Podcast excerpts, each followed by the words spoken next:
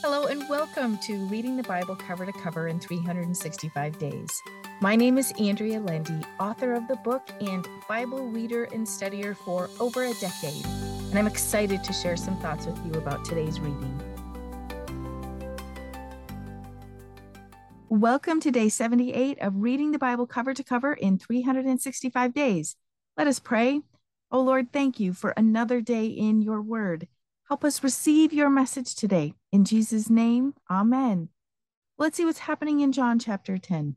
Jesus continues his discussion with the people, some of whom are Pharisees.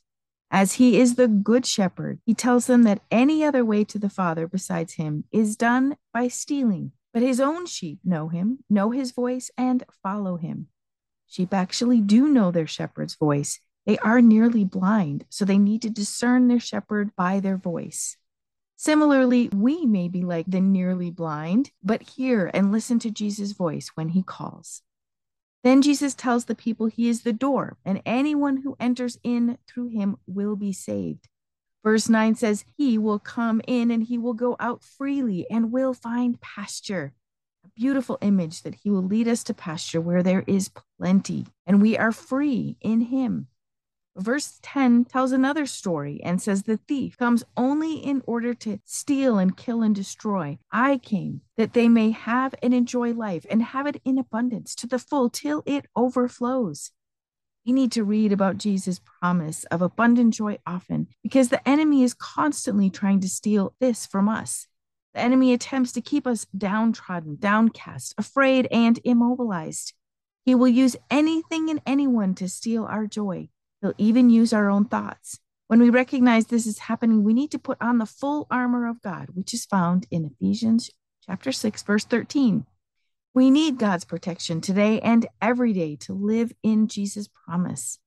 One of my favorite verses in the Bible is verse 29, which says, My Father, who has given them to me, is greater and mightier than all else, and no one is able to snatch them out of the Father's hand. I take great comfort in knowing that no one is able to snatch me out of God's hand. I hope you do too. Let's see what Paul is writing to the Galatians in chapter 5. Paul continues to write about living in freedom and not under slavery according to the law. Circumcision is certainly an issue for many of the people he had been ministering to. In verse 4, he wrote, If you seek to be justified and declared righteous and to be given a right standing with God through the law, you are brought to nothing and so separated, severed from Christ. You have fallen away from grace, from God's gracious favor and unmerited blessing. He asked them who had gotten to them and tried to sway their minds and hearts towards the law instead of grace. He calls it an evil persuasion and not from God. We need to be careful of this as well. He goes on to tell them to walk and live in the Holy Spirit, being guided by the Holy Spirit so they wouldn't succumb to the desires of the flesh. And he lists many of those desires, but he also lists the fruit of the Spirit, which are love, joy, peace, patience, kindness, goodness, faithfulness, gentleness, and self control. If we walk according to the Spirit, we will experience these attributes, some more than others. And then he warns them against becoming conceited and competitive, irritated with one another, and envy. These are all things that lead to sin. Let's see what's happening with the Israelites in Deuteronomy in chapter 3. Moses tells them they took over 60 cities. Even though these cities had high walls with gates and bars, they utterly destroyed those cities by God's hand.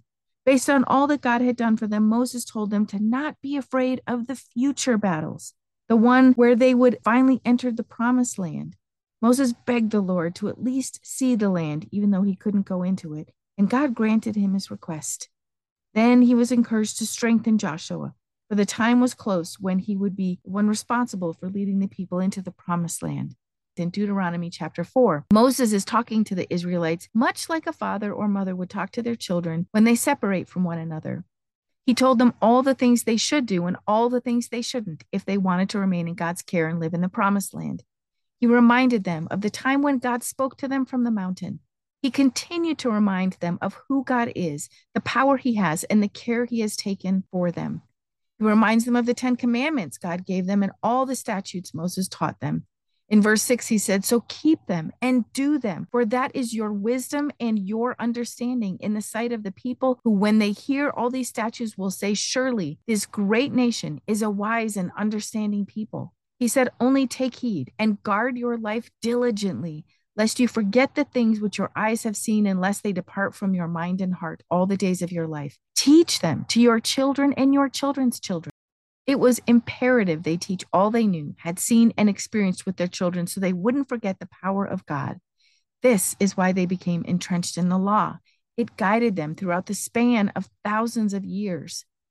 Verse 20 is underlined in my Bible and says, But the Lord has taken you and brought you forth out of the iron furnace, out of Egypt, to be to him a people of his own possession, as you are this day, God's possession.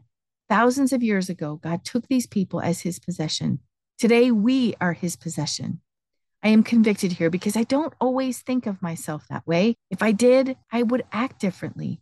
But when we think of being God's possession, our hearts turn to him and we ask him to help us keep ourselves holy unto him.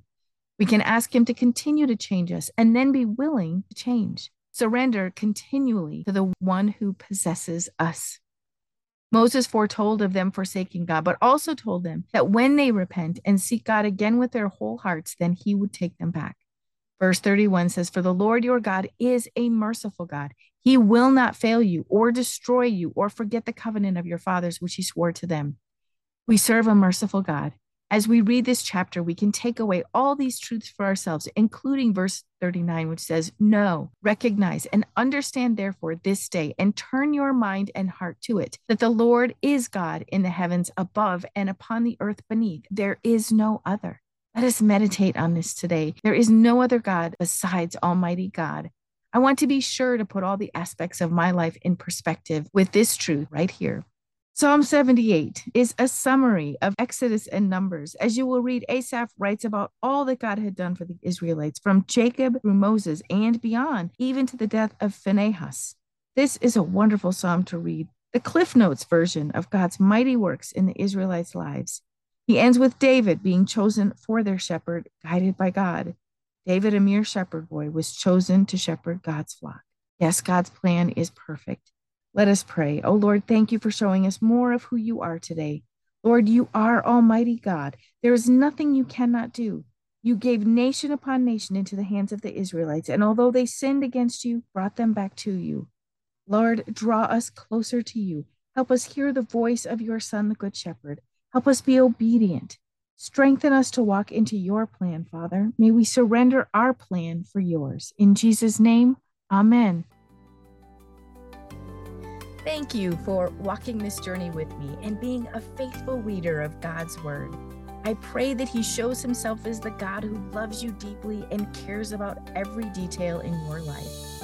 Come back tomorrow for some more thoughts and insights as you read God's Word.